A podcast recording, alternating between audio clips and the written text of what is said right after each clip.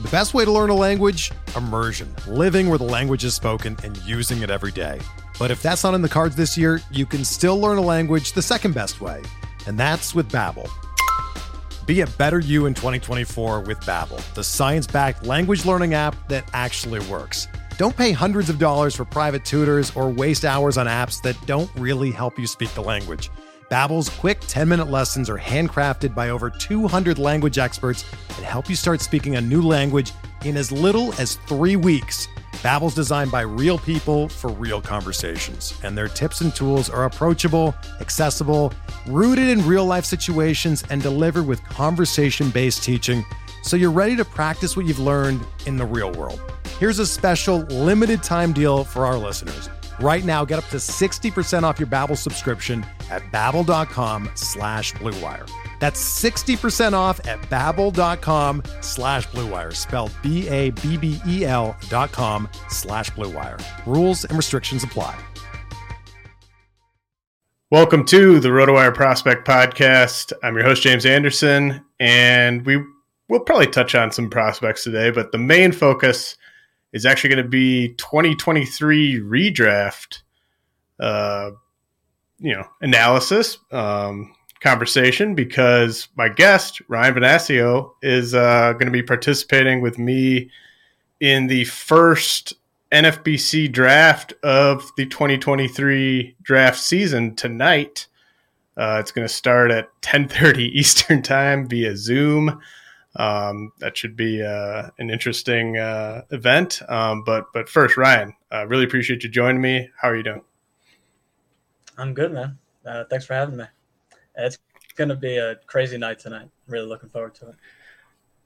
Yeah, um, yeah, we are going to spend most of this podcast talking about our, our strategy and just kind of um, just sort of how crazy this is going to be. Um, Ryan is in my uh, TGFBI league. I think you you've been in second place pretty much all season. I've been in third place pretty much all season, uh, with no real movement there.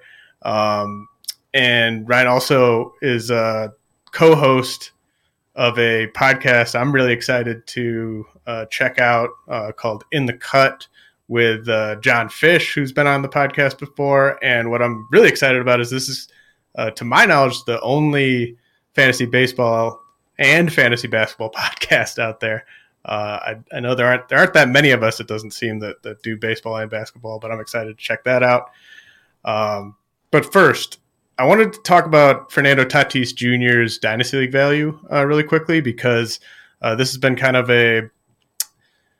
It, it first became a topic that I I started kind of reacting to when someone threw a trade at me. They they traded Bryce Harper and Wander Franco for Fernando Tatis, and this was after the suspension and everything, and they they wanted me to sort of tell them how well they did, and I actually I would have preferred the Harper Franco side, even though it might not look that way from the way that my dynasty rankings uh, looked about a week ago, and uh, I just kind of wanted to get your your sense on just is it an overreaction to bump Tatis down about 15 spots as I did on my dynasty rankings?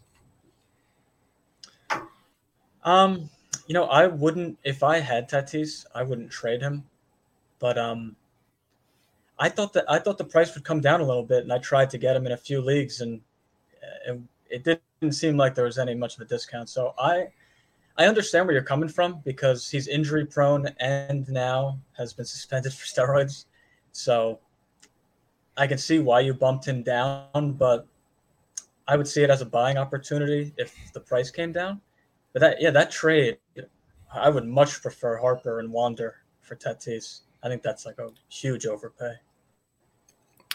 Agreed. I mean, I think that might have been close-ish uh, prior to the the suspension. Um, but I guess sort of the way I'm I'm thinking about it is he's just about as volatile of a asset as you could have for a, a hitter his age who's accomplished what he's accomplished. And it's kind of, you know, to each their own. I mean, I, I, I could see if you're uh, willing to sort of um, gamble a little bit uh, going after him. Um, but he, you know, before this suspension, uh, he played 88 games in 2018, 86 games 2019, 130 games 2021. He played almost the whole pandemic season, but that was obviously a season kind of tailor made to him, and then obviously zero games this year. And I'm kind of I'm operating under the assumption that he started taking steroids to try to get on the field, uh, kind of the same way that uh, like Ryan Braun um, sort of went down that path of just having all these nagging injuries, being unable to play as many games as you'd like, and just trying to find a way to get out there. And now he's got the suspension. If he gets popped again, it's it's an even bigger suspension, and you still don't have. Uh, I mean, I'd say there might be even more injury risk now um, that he can't use steroids. So uh, that's sort of my thinking there. Um, I mean, would you like how about how about I throw some names at you and just you can tell me like would you take Tatis or this player uh, just quickly? Um, would you take Tatis or Manny Machado in Dynasty? I would take Tatis. Would you take Bobby Witt or Tatis? That's really tough. I think I'd go Tatis, just because I even though the Royals have some nice bats, that Machado, Soto, Tatis is going to generate so many counting stats. Uh, I got yeah. So I mean, I, I think the fact, yeah, I think you're so yeah, you are definitely a little higher uh, than than I am on him. Um, but I, I definitely see, you know, I see a, a path where I'm just way too low on him. If he, all he really needs to do is play about 120 games a season, and he's yeah. still a, remember, a top 10ish guy. Remember Harper when he was younger, he couldn't stay on the field because of like how recklessly he played. And as he got older, it's almost like he learned how to, you know, not run into walls and play like a crazy person all the, time. So maybe Tatis, I don't do you think there's a chance they move him off shortstop to keep him healthy? Where would they move? Like, that even, to, or if that even helps. I could well, because I mean, you know, he obviously has the tools to play center field, but I think that would put even more stress on his body. Um, um, would you move him to like second base? Would you move him to left field? I don't, I don't know. Um, can DH I, now. That helps. Yeah, because we we've got lots of you know examples on both sides of the ledger of you know like I I probably uh, certainly in hindsight overreacted to the Yordan Alvarez knee both knee issues. Um, you know he's certainly paid anyone off who who bought low on on him. Uh, you mentioned Harper. You know there was a time a long time ago when uh, Manny Machado was thought of as like injury prone with with lower body issues. Um, but there's also you know Mike Trout and Byron Buxton and guys that just have never really kind of shaken this sort of injury bug in, in recent seasons. So, uh, really, really tough player to, to value right now in Dynasty, which is why I wanted to discuss him briefly. But, um, yeah, not a guy that I'm actively trying to buy low on. Sounds like you are, but you, you haven't been able to quite uh, get the right deal uh, on him yet. No, not yet. So uh, let's let's get into uh, the the main um, crux of the episode. Uh, you and I are in a 15 team NFBC draft, and it's gonna the first seven rounds are gonna take place tonight, uh, and then we're gonna finish up the the next 43 rounds in November. Um, I don't even know what the buy-in is. I, I was told, uh, or I think you you told me in the in the DMs that uh, there is it is going to be part of an overall. I just was like, sure, I'll do it. I'm I'm a degenerate. I've got nothing nothing uh, getting in my way on a Wednesday night. But um, you know, this is going to be a pretty loaded room, right? Uh, you know, there's there's some heavy hitters in here for sure.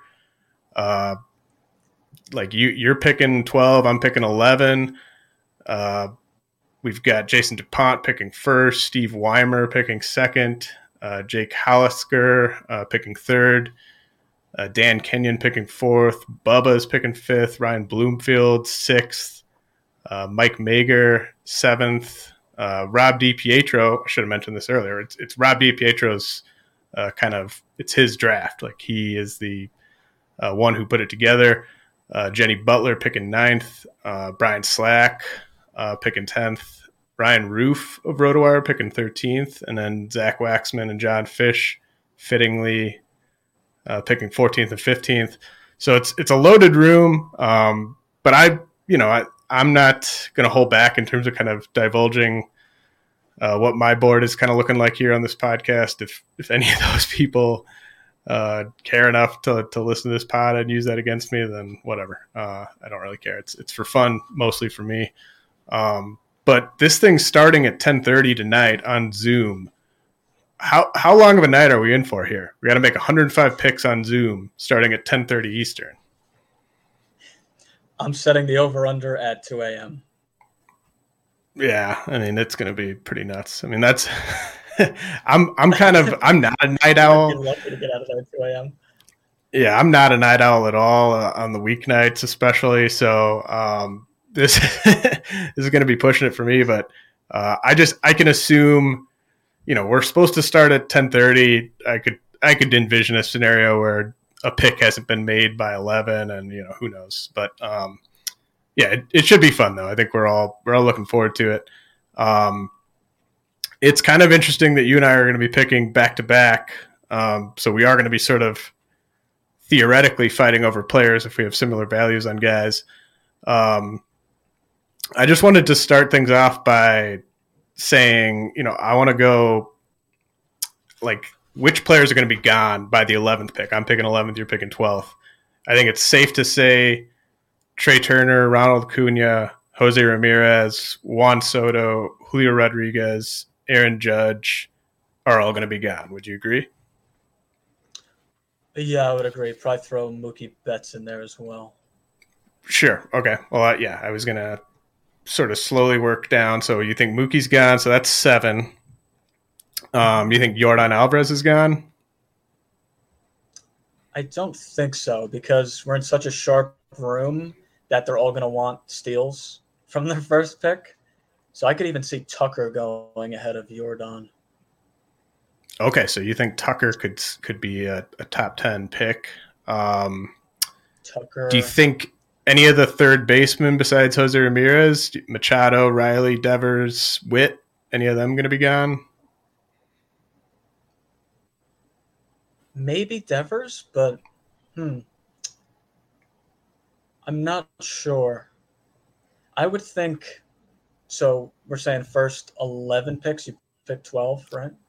I pick 11. Or I pick 12. Okay, yeah. so first 10 picks. I would say maybe eight bats and two starters. Maybe those eight and McClanahan and Cole. McClanahan and Burnes.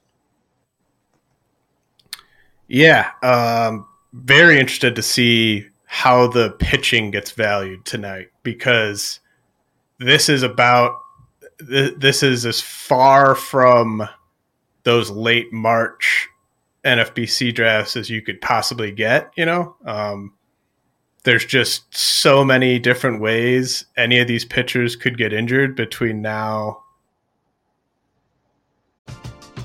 We're driven by the search for better, but when it comes to hiring, the best way to search for a candidate isn't to search at all. Don't search. Match with Indeed. Indeed is your matching and hiring platform with over 350 million global monthly visitors, according to Indeed data, and a matching engine that helps you find quality candidates fast. Ditch the busy work. Use Indeed for scheduling, screening, and messaging so you can connect with candidates faster. Leveraging over 140 million qualifications and preferences every day, Indeed's matching engine is constantly learning from your preferences, so the more you use Indeed, the better it gets. Join more than 3.5 million businesses worldwide that use Indeed to hire great talent fast. And listeners of this show will get a $75 sponsored job credit to get your jobs more visibility at Indeed.com slash BlueWire. Just go to Indeed.com slash BlueWire right now and support our show by saying that you heard about Indeed on this podcast. That's Indeed.com slash BlueWire. Terms and conditions apply. Need to hire? You need Indeed. Whether you're a world class athlete or a podcaster like me, we all understand the importance of mental and physical well being and proper recovery for top notch performance. That's why I'm excited that Unifyd Healing is sponsoring this podcast. Unifyd Healing is a new and super innovative global network of wellness centers powered by Energy Enhancement System, or EE System. If you haven't heard of the EE System, you'll want to listen up. This technology promotes wellness, deep relaxation, purification, and rejuvenation. At hundreds of locations across the globe, access to a center is easy and affordable. Interested in experiencing the EE system technology for yourself? Go to unifydhealing.com slash bluewire to learn more and find a center near you. That's U-N-I-F-Y-D healing.com slash bluewire. No material or testimonials on the Unifyd Healing website are intended to be viewed as medical advice or a substitute for professional medical advice, diagnosis, or treatment. Always seek the advice of your physician or other qualified healthcare provider with any questions you may have regarding a medical condition or treatment and before undertaking a new healthcare regimen, including EE system.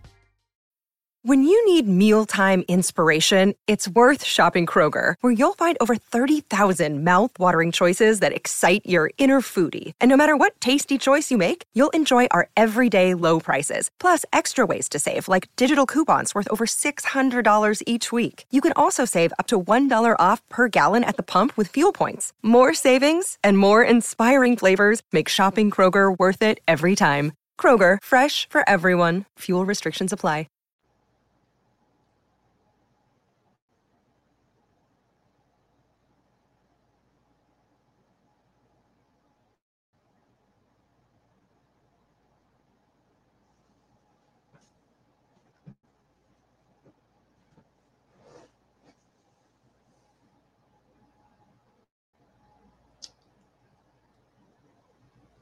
If I lost him or if I disconnected.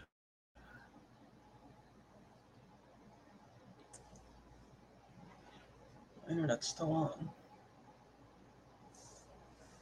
I don't know what happened.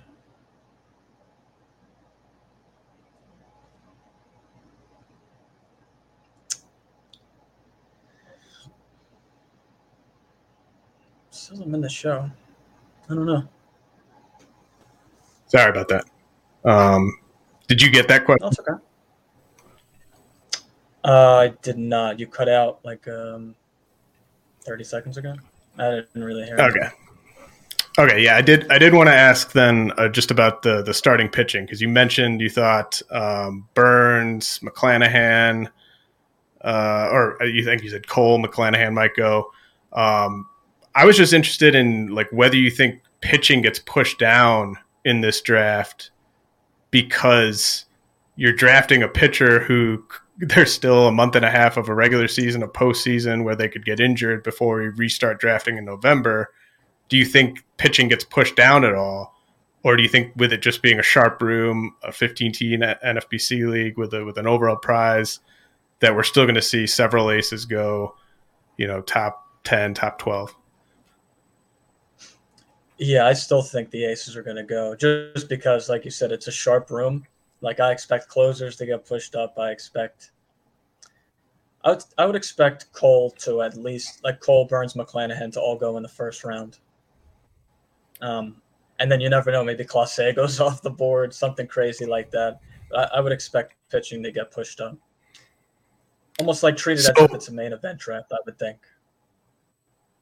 Yeah, I, am not gonna treat it like it's a main event draft. I can tell you that, like right now. Um, I'm just, I'd rather, I'd rather sort of leave a little light on starting pitching, and feel really good about my hitters going into those final 43 rounds. Um, so, if you're right and people are treating it like it's a main event draft, then I probably end up with two hitters at 11 and 20. Um, and I've sort of prepped for that. Are you expecting to go with one hitter, one pitcher at 12 and 19? No, of course we have the same strategy, so that's great. No, I'm definitely going to go with a hitter. Just, just because the top I was I made like a rough, a rough ranking sheet. The top the top like 25 hitters are just monsters. Oh yeah. Um it's almost like there's two two rounds of first rounders. Um, so I, I would like again same strategy as you. I want two bats in the first two rounds. Yeah, and I mean, I guess I'm, I'm, yeah, I'm hoping that the pitching. I mean, if the pitching gets pushed up, great. Like I, I mean, you could get just two absolute monsters, like you said. Um, how are you kind of valuing? Uh, so you know, for for instance, I I have kind of late third ish round values on well, I've, I've like a late third ish round value on like Ozzie Albies. I have an, a mid third round value on Bo Bichette. Uh, and then I've got guys like, you know, I've got like a late first round value on Austin Riley. I've got a mid second round value on Paul Goldschmidt and Francisco Lindor.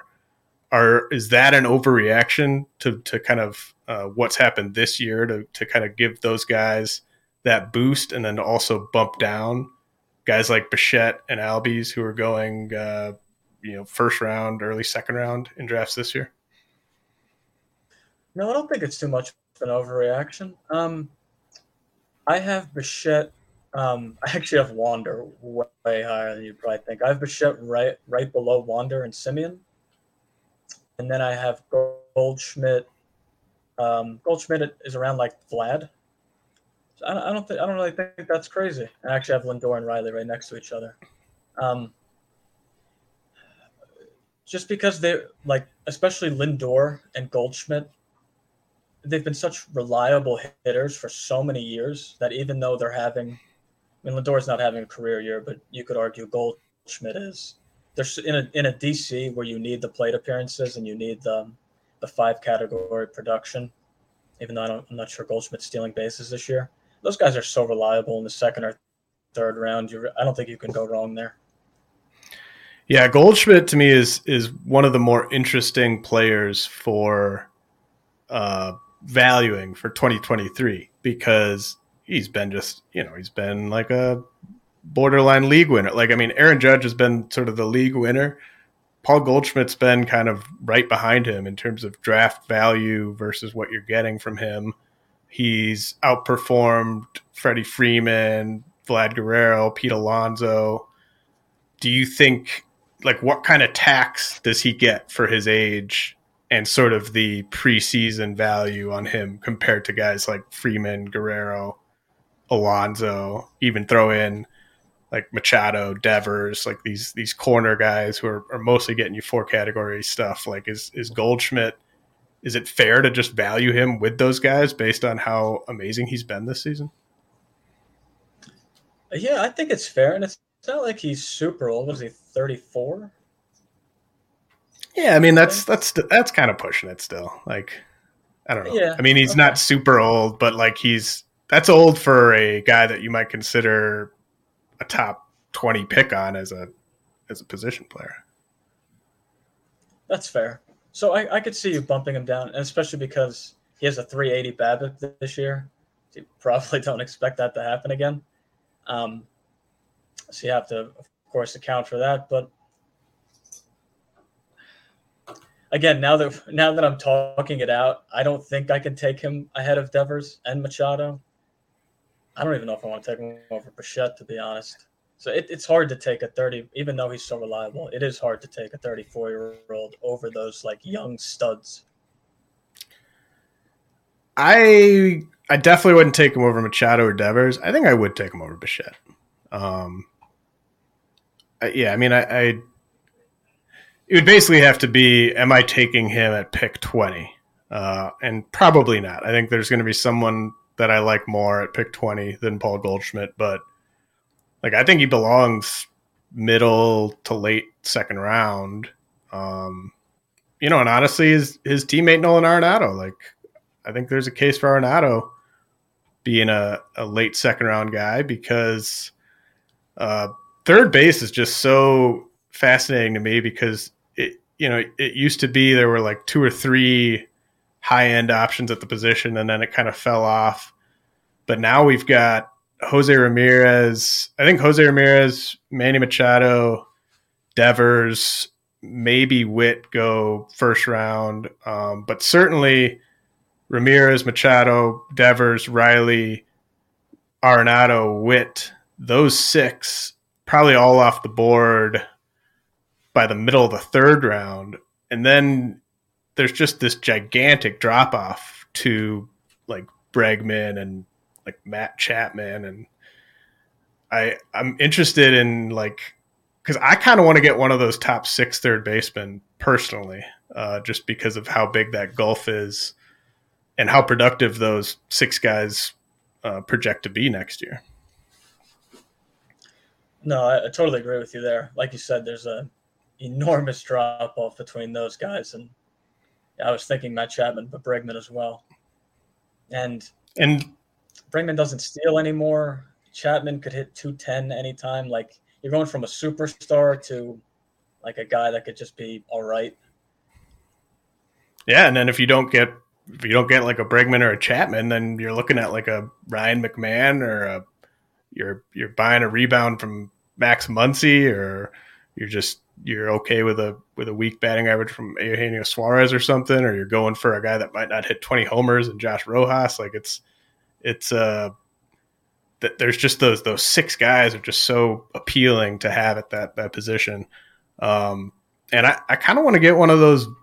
I don't I don't know if I'll be able to get both. It'll probably depend on uh, which outfielders are there for me at uh, at eleven. Um, but I wouldn't mind going third baseman, first baseman with those uh, first two picks, 11 and 20, and just really, you know, a sort of locking up two two pillars at those corner spots, but also just really uh, loading up on the the batting average, the home runs, the the runs, the RBI, because that that's actually I think the biggest weakness um, from my 2022 uh, drafting was that I didn't end up with enough of those guys. I was too speed conscious uh, in the first five or six rounds, and so I'm kind of even on teams where I'm doing really well, I'm kind of um, mid pack in terms of like the home runs, runs, RBI, and that's not where I want to be at all. I want to be you know killing those categories. So I might swing um, kind of hard in that other direction and get a couple pillars uh, four category production with those first two picks. Yeah, I definitely overlooked Freddie Freeman this year. I don't have uh, any teams, and even though he might not be a top, you know, ten or so player, you're just getting a 320 average with monster counting stats, home runs, steals, like getting that solid one B and pairing him with like a Devers. If you can start off Freeman Devers, like you got to be happy with that. Freeman Machado, something like that. Yeah, and you and I are kind of in the spot in the draft where that's realistic. Um, yeah, I think if if we just said like, "Hey, I'm I'm getting one of those top third basemen, one of those top first basemen," you and I could both pull that off, uh, given where we're picking. Um, let's see. Uh, let's talk about. You mentioned. Um, actually, no. I want to want to kind of wrap it up on the uh, those those SP ones. So you said you think Burnes, McClanahan, Cole um, go you know first round ish. Um, does Sandy go first round? Does Verlander like what's the cutoff in terms of how many pitchers you think could go in those first fifteen picks? That's tough because I could see Sandy going in the first round. It wouldn't surprise me, especially because I know Fish loves him, so I could see him going yeah. Sandy. Um, at 14 or 15. But um,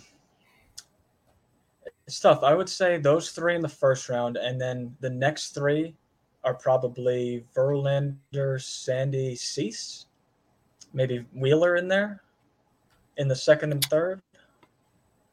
So I had uh, just kind of on my like rankings, I had it like Burnes, McClanahan, Sandy, Cole, Verlander, Scherzer, Cease were my top seven. Oh, Scherzer too. I forgot about Scherzer. It's it's a loaded first couple rounds this year.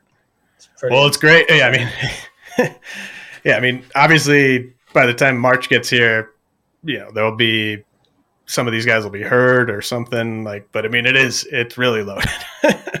like you feel really good about those seven as just as like no doubt SP one types. Um, is there? So I mean, I think yeah, I think you're right. Like Cease, Verlander, Sandy, uh, they'll all be gone by like mid second. Uh, I think Scherzer's probably gone around mid second as well. Um, that's kind of where I've got him valued. Uh, is there a pitcher? I guess I mean on this one, like I'll just say it first. Um, I was going to ask you: Is there a pitcher that you, in a dream scenario, is there for you in the third round? I'll tell you my guy. Um, I really want Luis Castillo in the third round. Uh, do you think that's realistic? And then is there a pitcher that you really hope is there for you uh, with your third pick? Yeah, I could see Castillo being in the third round. Um, especially now that he's moved to Seattle and he isn't in Cincinnati anymore. I don't think you go wrong with Castillo in the third round. To me, I would want to target like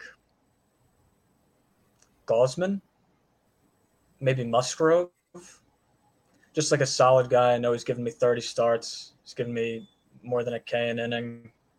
Um, I think Gausman's gotten like super unlucky this year, so I would even though um, you know he hasn't put up third round value this year. Like the strikeouts and walks that he's put up are ridiculous. And again, you know you're getting 30 starts, um, so that'd be my target.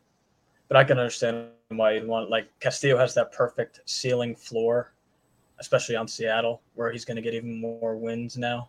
Um, it's definitely a rock solid SP one. Yeah, and my my kind of backup, um, because I, I assume Woodruff, Nola, Wheeler are gone. If Castillo were gone in the third, I'd kind of be hoping that Shane Bieber's there in the third. Um, I, I kind of feel like Shane Bieber's back to being cl- close to sort of peak Bieber over his last like five starts or so. Uh, I noticed that is like his highest fastball velocity of the year was like a, a couple starts ago at like 93, 94. Um, so I, I've been very happy with Castillo or Bieber as my SP1. Um, as as for the closers, do you? For me, it's like Edwin Diaz, Emmanuel Clase, top two relievers, not even close. Is is that your read, or do you think there's someone else in there? Do you think one of those guys is, is a notch above the other? I don't know. I think um, Felix Bautista might be. No, I'm just kidding. Um, yeah, I, th- I think Clase, Edwin Diaz. Oh, I'm sorry. One second. I, I'll be back in Okay, two seconds. It's all good. My- I have a I have to open the door. Hold on. One, No, that's good, dude. Don't worry about it. Yeah, so while we're waiting for Ryan, I I have a mid third round grade on Diaz and Clase. Um,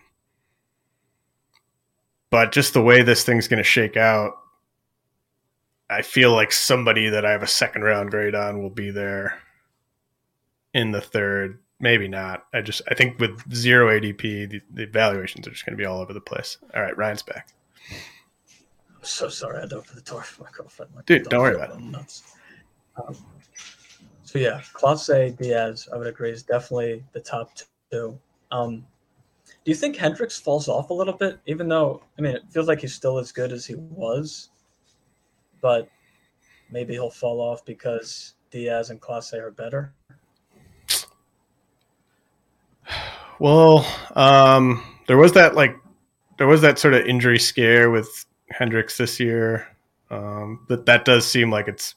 I mean, it seems like it's in the rearview mirror, but I I, I think f- for me that's you know that plus the performance. I think, and it's not like it's not a slight at any of these others. Like I, I'd love to have you know Jordan Romano, Ryan Pressly, Ryan Helsley, Hendriks. You know that be totally fine with any of those guys as my first closer. But it's really what it is is sort of a testament to just how utterly dominant Diaz and Clase are. Um, yeah, Clase is like Clase's got like a one three ERA since the start of last season. Um, Diaz obviously is just a, a strikeout machine. So I, it's not meant to be a, a slight at a guy like Hendriks. It's just kind of those two are are really, um, you know, truly truly elite uh, closers for for fantasy baseball. And I know you know this because um, you do all the prospects and dynasty stuff, but the Guardians are going to be really really good. Next, either next year or in two years, like that, they're just loaded. Um, so Clase could be a save machine, especially with their starting pitching. Um, you know, keeping them in games, their offense should be good. I, I could see Clase having like, uh, you remember Edwin Diaz in like 2016, 2017, where he had like a 50 save season. Like I could see Clase mm-hmm. doing something like that in the next two years. Well, yeah, I mean, he. It's just how many chances are they going to give him? Um, because he'll he'll uh, he'll convert those saves if you give him the chances. Um, yeah, so are those ridiculous. like how many? So Diaz and Class Clase, when you were uh, letting the dog out, I I mentioned I've kind of got third round grades on them, uh, but I kind of doubt that they would be the best player on my board, even though I'm picking later in the third round. Um, you know, if you're picking, say, you're you're whatever that is. Uh, so you'd be picking 42 would be your third round pick. If you've got, say, one of those guys, Diaz or Clase is there, but then Gausman's there, Musgrove's there. Do you go with your first pitcher as the elite closer, or do you just get the the starter that that fell to you there? Yeah, I'd probably go Gausman. I generally just rank my closers. I don't really put like a round tag on them, just because I let the room like sure. basically dictate when I take a closer. So if no closer taken in the first two rounds, I definitely won't be the first one to take a closer in the third. So I would probably take Gausman or Musgrove there. You know, if there's a better SP on the board there, like Woodruff or something. Yeah, I mean, I like I would take Castillo or Bieber in the third over Diaz and Clase, but I probably would take Diaz and Diaz and or, or Diaz or Clase uh, ahead of you know whoever. I guess the next pitchers I've got ranked are like Degrom and Urias and Manoah. Um, where do you, where do you think Degrom oh, goes what tonight? Do, what do you oh, do? With, I was just I don't know what to do with Degrom. I really don't. And he's not he's not a person. Like to not pitch for a year and then throw 102 on the black with like 93 mile an hour slider cutters, whatever they are. It's just a joke. But he can't stay right. healthy, so I don't know. I don't know. I, yeah. I won't be drafting him again, likely, just because I can't trust it. And he, you know, he's going to go in the first three rounds. So. Oh uh, yeah, I, mean, I think he'll go. I think he'll be gone by the end of the second round. Um, yeah, it, it I don't. I haven't ended up with him last couple of years. Um, I totally get it. I mean, he's best pitcher alive when he's um, when he's healthy. Uh, but he's you know with uh, he's got a month and a half plus a playoff run's worth of starts to get hurt again, and so I just I know that you know we're each drafting seven guys. Odds are one of one of the seven guys I take with one of my first seven picks is going to be hurt by the time uh, opening day is here, and so I'm just I'm not going to bring on that much risk. Like I don't want two or three of the guys I took in the first seven rounds to be injured by the time opening day gets here. Um, so I'm kind of risk averse for for someone like Degrom. Um, are there any Degrom like in the second and Tatis in the third? Did you say Degrom in the second, Tatis in the third? Oh man, uh, yeah, yeah. Sorry. I mean, you might, yeah. I mean, like at that point, you might as well. Um, but it, I wanted to ask, like, are there any, uh, say, young, um, you know, sort of guys that have maybe broken out a little bit but don't have the track record? Are there any just really exciting young players where you just have you're you're you're very interested in them, but you just have no idea where you need to take them to to get them? I am a Oneil Cruz fanboy, and I probably will be till the death. But um, I don't know where he's going to go. If he's st- we're doing seven rounds. If he's still there in the seventh round, it's going to take like every ounce of me to not draft him. Um, I just think like his ceiling is Aaron Judge, and the floor is Javier Baez, current Javier Baez, probably. So, yeah, I was gonna say current Javier Baez. yeah, yeah. Um, um, but yeah, he's someone that I'm going to have a lot of in drafts if he's going late enough. And the, the, the you know part of the reason I I asked that is uh, this draft I think is where you could get like you could draft um, like I'll, I'll give you a couple guys that I'm eyeing up uh, like Michael Harris and Corbin Carroll. I have no idea where those guys are going to be going in tonight's draft, but I can almost guarantee you that Michael Harris and Corbin Carroll will be going a round or two earlier by the time we get to March. So that's just kind of the nature of those things, like the the shiny, you know, power speed guy just keeps getting pushed up the board, right? Like the closer we get to opening day. Um, so I, you know, I'd I'd love to get Michael Harris. Um, I wonder, like, do you think how many people in this room do you think are on Corbin Carroll as a top 100 player tonight? I think you'd be the only one that drafted him. I think you there's think so? a chance you'd take him in the se- yeah. if you took him in the seventh, I, I, don't I don't think he's gonna. I, I, I think he's gonna be there with your seventh round pick if you if you wanted him. I know you like him a lot, so I assume you might be in. Well, I have him. I have him valued as a kind of at that five six turn. Um, so I I'd be ecstatic to get him in the seventh. Maybe I'll maybe I'll just roll the dice and see if he's there in the seventh. Um, I think he'll be going in the 50s or 60s in main event drafts. Um, so I to Similar me like getting in. Yeah, I mean I'm I'm higher on Carroll for next season than I was on Witt for this season. Um, because I just think he's going to hit for a much better average. That much better. Yeah. Yeah.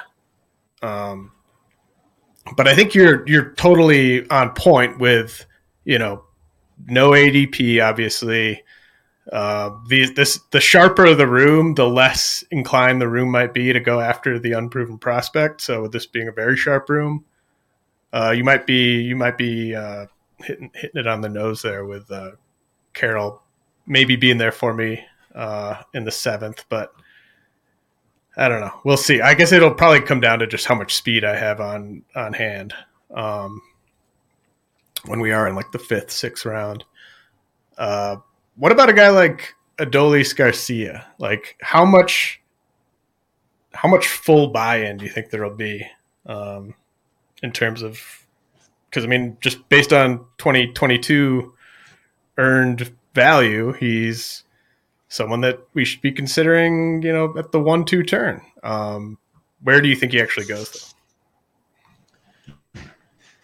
Man, I hope he goes in the first five rounds because uh, I couldn't be more out. But um, I I think he goes. Man, I, am looking at the group of players. Could you, someone really take him in the fourth round? I I would say fifth.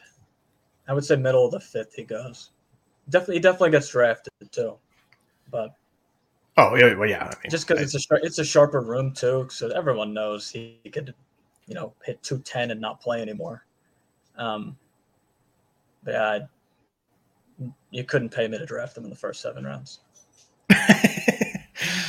oh man, well he will. uh He will assuredly go. I think. I mean, look, I. I know it's a sharp room. I think he's going to go in the first four rounds because I think um, really, I just think I, I don't know. I think um, he's done it now two years in a row. I'm with you for for the record. Like I have I have Carroll ranked ahead of Adolis. I have Andres Gimenez ranked ahead of Adolis. Uh, you know, I, so I I don't think I'm gonna be the one that takes him, but I just think that the two year track record, the lineup placement. Um, I think I think he goes in the first four rounds, even even in this sharper room. I hope so. Yeah, yeah. um, what about uh, what about? Actually, you know what? Um, I am going to uh, let's let's head to a, a quick break. Um, uh, we'll well, actually, hold on. I how about catchers? Um, before I head to a quick break, um, to me, it's it's Adley, um, it's Adley and uh, and Will Smith. Like I think to me, those are the the clear top two catchers for 2023. Uh, are you in agreement there? No, actually, I have JT Realmuto about both of them. Okay. Um, yeah, I mean, I love Will Smith and Adley, but the the steals that Realmuto gives you, and he's been unbelievable since the start of June. Um, I have Realmuto really highly ranked. Again, I might be too high on him, but man, the 2020 upside of catcher is just crazy. How closely do you have Dalton Varsho ranked to? Uh, so I have Realmuto first, then Will Smith, then Rutschman, then Kirk, then Varsho. Okay. So not not really too close. I'm kind of scared Yeah. of Varsho losing some PT because of Carroll. Because I know the Diamondbacks are going to want to look at Thomas. They're going to want to look at Carroll. Um, and Varsho is probably going to sit against all lefties next year. So I kind of bumped his playing time down a bit.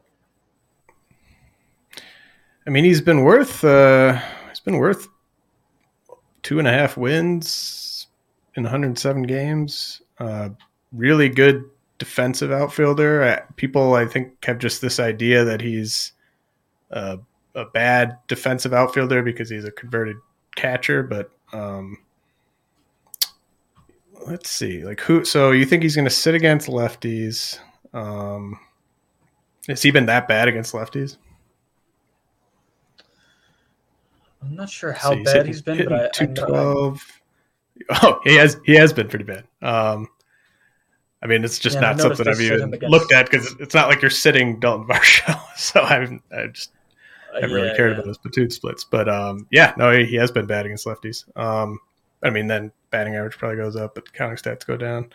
Um, yeah, that's I probably had No, Realmuto and Varsho ranked too closely together, I guess. Um, I just, you know, you got one guy that I think is sort of a a younger, um, you know, you got a what like a eight year age gap there between those two. Um, but I totally get it with with Realmuto. Um, probably too low on him and maybe too high on Varsho.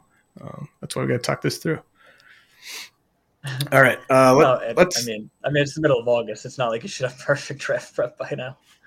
Oh no, I'm I'm striving for perfection tonight. My, Um, Let's head to a quick break. sheet every ten seconds.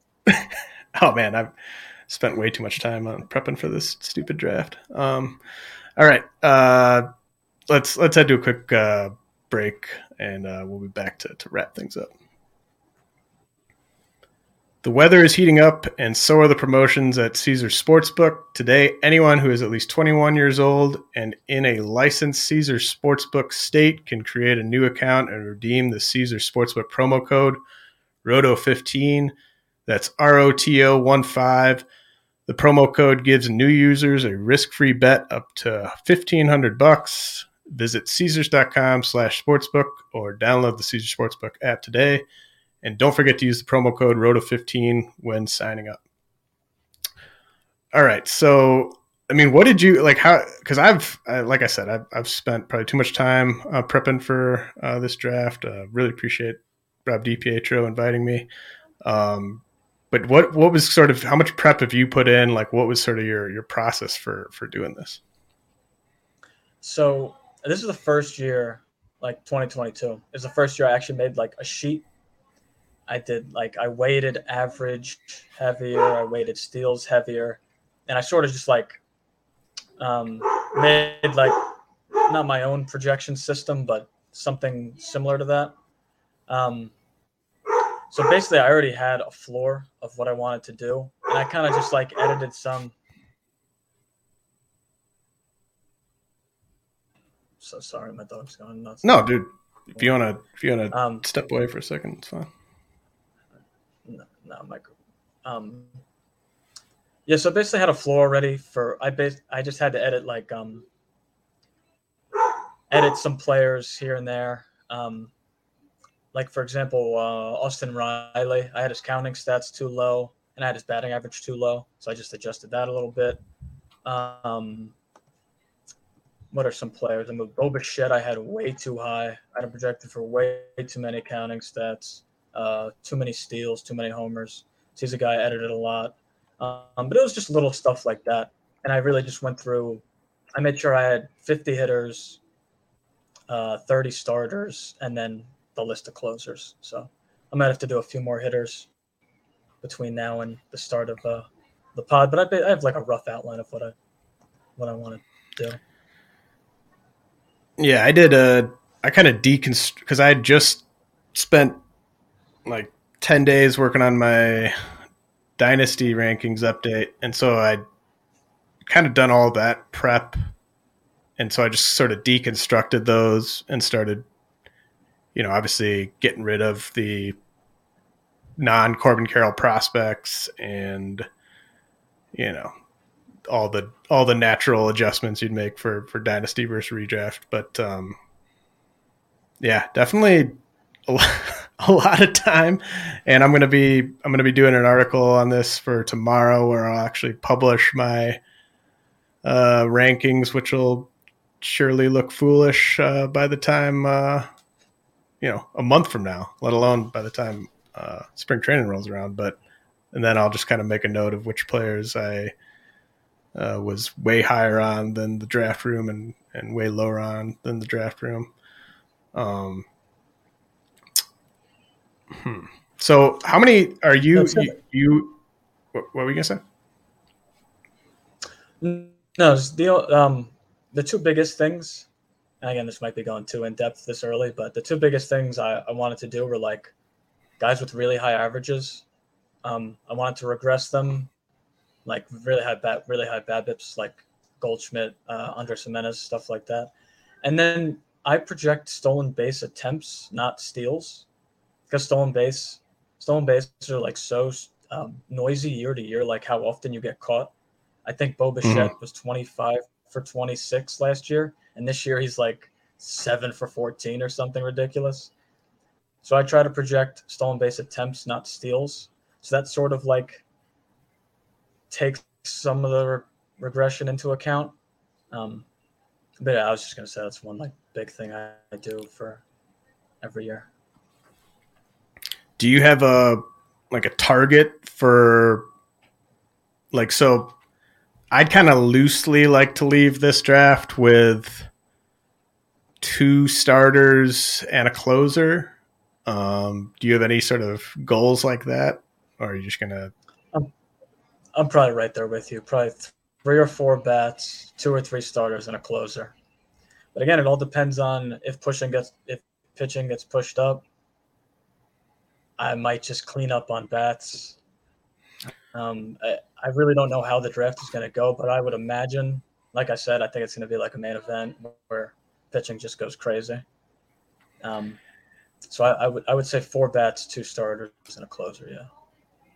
Yeah, I mean, I, I, I'm, gosh, it sounds like we're very aligned on this because I definitely have a lot of starting pitchers ranked, you know, fairly, you know, hot, like in my top fifty or so.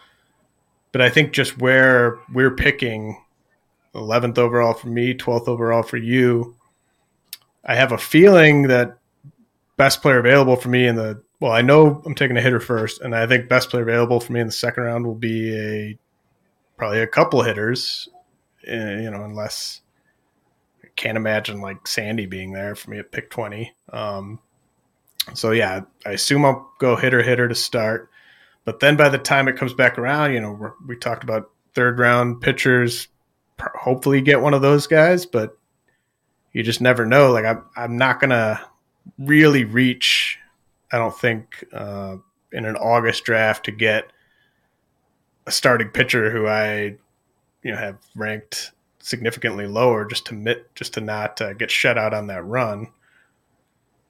So yeah, I, I, would say it's I'd say it's more likely I have one starting pitcher through seven rounds than three starting pitchers through seven rounds. Yeah, I'm, I'm definitely right there with you. Like I'm totally fine just cleaning up on bats if pitching goes crazy because, and we don't really know. This is the other thing drafting this crazy. We don't know if the ball is going to go back to normal or if it's going to stay like this. Because I found so much late pitching this year, but that could just be a result of uh, the ball. And like you said, you're so low in home runs this year in a lot of your leagues. It's the same thing for me because a lot of the veteran bats I rely on stink. So it's just very, very so much year to year. It's crazy how we have to deal with this. Yeah, you know, I I overestimated my ability to get like 30 homer bats in the mid rounds. Um, like I, I, had, you know, a lot of like Marcell Ozuna, Jorge Soler, um, trying to think who else, like just kind of, you know, that type of guy, like the guy that you're sort of hoping hits like 245 with 30 bombs. Uh, yeah, just haven't haven't hit on as many of those guys as I needed to. Uh, and then, like I said, overdrafting. Like I'm in some in some leagues, I'm just winning steals or saves by too much. Um, so I just I over allocated the resources to the scarce categories, and was left like my starting pitching is totally fine, but it's just it's those those uh, everyday hitters that are going to get you 25 plus homers that I just you know I, I needed to leave the draft with you know one or two more of those guys than I did. So maybe I over course correct and uh, try to do that. But uh, you know, I don't know. I mean, it seems like the type of players when we resume in November, the type of players who are going to improve their stock the most between now and then. To me, it seems like it's more likely to be pitchers. So, like, you know, say, like, do you think, like, do you think Luis Severino or Dustin May or like Tyler Glasnow or you know Nick Lodolo, like these types of guys. Like I don't think those guys are necessarily getting drafted tonight. Do you? No, I don't think so. But one of the names you said, Dustin May, I think is going to be a huge, huge uh, like discrepancy in terms of where he gets drafted now and where he gets drafted in March. Right. So he could fly up boards um, if he dominates this these last uh, this last month. Um, in terms of like uh, November DCs compared to when we draft now. I could see him not get not getting drafted tonight, but then once DCs start in November, he could be like a fifth, sixth round pick just because he's his ceiling is that good. Right. I mean, like Roansy Contreras, Mike Soroka, like there's there's to be guys that between now and the end of the like Reid Detmers stacks like another month of what he's been doing lately on on top of this like um yeah aaron ashby could kind of get into a groove. Like there's there's definitely going to be some some pitchers who end the year on a high note. Um so yeah i'm, I'm okay leaving the draft with a little light on starting pitching. Some buy low guys as well too. I'm honestly still interested in Jose Berrios and Trevor Rogers and like I'd be happy if those if I could get those guys as like my SP three and four, I'd be thrilled. Yeah, I I agree. Uh, I hadn't really thought about Berrios, but like I'm definitely gonna. I hope that Trevor Rogers has burned enough people that his ADP is like outside the top 200 or something like that. Um, but yeah, I, I, have no issues going back to that well. Um, what uh is there are there any other players where you're just like really interested to kind of see um where they go tonight? Like I, I feel like there's you know, like Wander Franco is a is a really interesting name. You mentioned him earlier. Um yeah, like Felix Bautista, like to me, he's a top seven round guy. I'm interested to sort of see where yeah, he goes in the top seven joking. rounds. I was joking before, but I did like a quick closer sheet, and I basically used a uh, Eno Sarris's stuff and command numbers, and then threw K minus BB in there, and Felix Bautista ranks even higher than Clase in that regard. So, I uh, Bautista has ridiculous stuff. I I could yeah. see him being like next year's Clase. So I, would be surprised if he wasn't taken in the first seven rounds for sure. And the Orioles are going to win. I don't know. They might win as many games as the Guardians next year. Um, so if uh, if they're Freddie Peralta's actually. Oh, go ahead. Yeah. No, no. I that that was another guy I wanted to bring up because uh, he's been he hasn't been the guy people thought they were getting over these last you know what it was it been three starts since he came off the IL. Um, so do people think they're buying pre twenty like the same guy they were buying in the third round or early fourth round heading into this year? Are they are they scared off by that? that that's that'll be interesting. Yeah, and he got hurt at the end of 21 uh, with a shoulder injury, and now he's missed a chunk of time this year with an arm injury. So I could see like someone who loves him taking in the fourth round, that I could also see him like dropping. Yeah, I don't expect to get him uh, based on where I have him ranked. Um, what about uh, what about someone like Carlos Rodon? Like, how much buy-in do you think there is on Carlos Rodon, given how scared off people were by him from a health standpoint coming into the year? Yeah, he's almost like the Adolis Garcia of pitchers, but actually good. Um, because everyone thinks he's going to get hurt every year, and he two years in a row he's stayed healthy for the majority of the year. Uh, I'm not going to be on at all, just because that injury history is ridiculous. But I wouldn't be surprised if he was a third rounder. Maybe goes I, after like Wheeler, around Woodruff, that area. Yeah, I, I think I think you're right. I think you're right on the nose. I think he does go third round. Um, yeah, I mean, it's just kind of how long can he stay healthy? Uh, he'll just keep proving me wrong as long as he stays healthy. Uh, what about Spencer Strider? Yeah. What about Spencer Strider? Um, can I say no comment? no, he, he's. I, I, I think he's going to be my most uh, rostered player in 2023. Yeah. Yeah. Yeah. I'm all. I'm. I'm all in. Where do you think his ADP uh, is come March? Assuming he let's just say stays healthy, he you know, let he's he's kind of as good as people would think he would be in the postseason, stays healthy. Where do you think he's getting drafted in like the main events in March? Strider. So I was talking to my buddies about this. I, I think it's going to be a little similar to Dylan Cease. Like in early DCs, mm-hmm. Cease was going what in the fifth, 6th mm-hmm. So maybe he go maybe Strider goes six seven because I don't think he's had the year. I don't I don't know if people like him as much as they like Cease last year. So maybe uh, around main events, I'd say four. I could see him going in the fourth round in main events. Honestly, um, I, the stuff is electric. He's put up strikeout numbers that are almost as good as anyone's this year. Oh yeah. Uh, I think once I mean, enough people see that, like people that don't have have him on their teams and don't realize how good he's been, once you know everyone does their research, I think he's going to be a fourth rounder.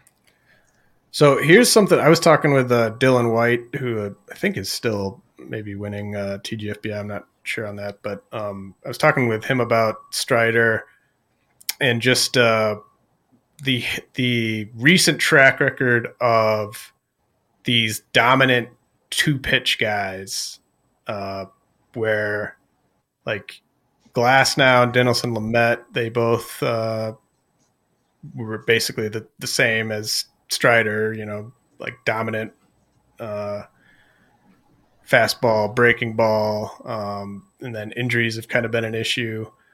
Uh, I think there was like another guy that I brought up too, but um, does that give you any pause at all? That just like has there been a is, is there anyone I'm uh, forgetting about that is really heavily relied? I guess it's Cease to like I don't know, but Strider's truly a two pitch guy. Um, does that kind yeah, of lack yeah. of a track record of a guy like that, hold, like holding up and really kind of becoming that workhorse, does that does that scare you off at all? I, it doesn't. Uh, I was super in on Tyler Glasnow because again, cause everyone was, um, you know, dinging him because he only had two pitches. But, but when you're two, I, I was in on Glasnow too. I, I think when your two pitchers are that good, I don't really know if it matters. And another thing, I really like drafting guys that have good fastballs because you know it's the pitcher you're going to throw the most. Um, it's the only way you can go deep into games. It's I, I, don't, I don't know. I, I really like Strider because he has such a dominant fastball. And another reason why I like him, which isn't related to the two pitches, is that uh, I've seen some interviews on him, and he's like super into you know just constantly getting better and uh, mm-hmm. working on you know I think he's going to work enough on a changeup to where he develops a third pitch. Um, so I, yeah, I mean, there's nothing I don't like about the guy. How for real is Tony Gonsolin? Is he an SP one? Um, is he an SP one for 2023? He could be, but not for me. Um, I'm not going to be in. Man, so now now that we talk it out, I can't see him going above Rodon and Wheeler and Woodruff and Sandy and Verlander and Cease. Like I don't, I can't see him going above those guys. So maybe he settles in the fourth. I would guess. Yeah, uh, yeah, yeah. I think you're right. Like everyone you listed, I think he goes after those guys. Um, yeah, I mean, there's, gosh, do you feel like when you're when you're on the clock tonight on this Zoom, um, like how quickly do you think you're going to make your your picks? Like, is it going to be, oh man, there's so many good options available here. Uh, like, what am I going to do? Like, you really take like a minute or two to think about it, or when it gets to you, are you just going to be like, boom, taking Spencer Strider? Put it on the board. no, I'm gonna, I'm gonna be looking over like ten players at once, every single pick. It's gonna be, it is going to be crazy. Yeah, because I mean, know, I don't think know, the second you make a pick, you're gonna hate the pick because the guy you wanted goes. You're gonna take the other guy I wanted right after me. Uh, it's gonna be. And I don't think there's gonna be a timer. I don't think like just judging by this group chat we're in, it doesn't seem like uh like anyone's. I don't know. I don't know if anyone's going to be like, dude, we got to wrap this up. Let's speed up the picks. Like, I, I don't really think it's going to be that type of room. So, I, yeah, I don't know. Um, no, definitely not. If anything, it'll be content. Like the, the pod will be very entertaining at the very least. yeah. Well, I'm, yeah, I'm gonna I'm gonna have a couple beers going. It's gonna be a it's gonna be a late night thing. So um, that that pod should be should be entertaining for for the folks. Um, Oh, I a uh, couple more players I want to ask you about. Um, actually, I'll just lump all three of them together. I have them ranked fairly close. Uh, Jeremy Pena, Trevor Story, Tim Anderson. Um, are you? How worried are you about Story? And then like Anderson's just had such a weird year. Uh, and then like how buying in, I guess, are you on on like Pena? So I actually really like Pena. Um, unfortunately, I got him in a bunch of dynasty leagues after he's like he crushed the beginning. then I traded for him, and then he's gone kind of into this little, little slump. Yep, of course. But uh, the underlying skills are great. Like he hits the ball hard, he makes contact mm-hmm. in the zone, and he's an awesome defender. So he's going to play every day. Mm-hmm. Um, but story, story's weird to me because he had that crazy hot stretch but before and after the hot stretch, he did absolutely nothing. Um, mm-hmm. His strikeout rate's gone way up. And then Tim Anderson's a guy that I was totally off of this year because he's injury prone, but like no one talks about him being injury prone. and it's kind of weird. And like it wasn't baked into his draft cost for some reason. Um, I didn't think he, I didn't realize he was injury prone until about two months ago. Um, like I, I, I had a, I had a ton of Tim Anderson. Um, thankfully, I mean the cost was so high that I don't have as much of him as I as I would have liked leaving draft season. But uh, yeah, you're totally right. I mean, he no one talked about that with him. uh, and he's played his max games played since 2019 in a season is 123. Um, and I think he like he was running more than people expected this year. The batting average was right where it was supposed to be. Uh, the power completely dried up um, after like the first month of the year, but if he's going to be like a 10 homer guy who doesn't play more than 120 games, yeah, it's it's it's not great. Yeah, I mean, of course, he's a great fantasy player. Um, and when he's healthy, he's really good. You know, he scores a bunch of runs, steals base, hits for a really high average. But um, I wasn't digging the profile with no walks, hits the ball on the ground a ton, and he's you know like I said injury prone. But um, I think I would take. Oh man, I don't know who I would take out of the three because I want to believe in Pena because I also just love getting players on the Astros just because they're such a good organization, and I, I feel like he'll develop into a really good player. Um, I think it'd be between Pena and Story for me. But I, I think it's really close. Yeah, I mean, Story. Gosh, he's he's the the range of outcomes for him next year is just seems to be massive because he, you know, what if he's hitting top four in that lineup all year? and just kind of keeps the strikeouts in check. Uh, I, I think a lot of people are just going to be kind of out on him, um, so he could be a value uh, for sure. The I this doesn't like I know this is like shaky analysis uh, at best, but I kind of um like Tim Anderson. Um, I don't know if you know this, but he like he stepped out on his wife and and knocked another woman up and like was posing with her on like Instagram videos and stuff and just kind of a you know uh, decision making kind of came into question there for me a little bit um, and, and, I'm a little lower on him because which I know doesn't doesn't doesn't add up it's not very uh, it's not going to get me um, you know any kind of Saber writer award or anything like that but um, kind of he's a little down in my book for that um, I think being down on all White Sox might be a good plan for next year. like every single player, Dylan Dylan Cease is Dylan Cease is like the only safe guy on the White Sox. I, I don't know what's well, going what if, on there, but what if they replace Tony La Russa in the offseason? Did do you just bump all of the White Sox up a little bit? Maybe, I guess, right? I mean, they still have five DHs on their team, but you got to bump them up a little bit. Well, so you got Tim Anderson and uh, then Eloy Jimenez and Luis Robert are all like injury risks, and they're and they're all amazing when they're going at their best, and they're just guys that you love. Like I, at least I like I like watching all three of those guys play. They have, you know, in theory, they're very very fantasy friendly games. Uh, like Eloy's been like the best hitter on the planet for like the last two weeks or something. Um, and he hasn't gotten hurt, but he might get hurt within the next week or so. Um, and Grandal, Grandal is actually I've got Grandal on like two teams. I think he's he's done the most damage of any player uh, in the majors to my my fantasy teams this year because he's just been him and Joey Votto. Him and Joey Votto are just murdering me. Uh, Absolutely murdering. Yeah. Um.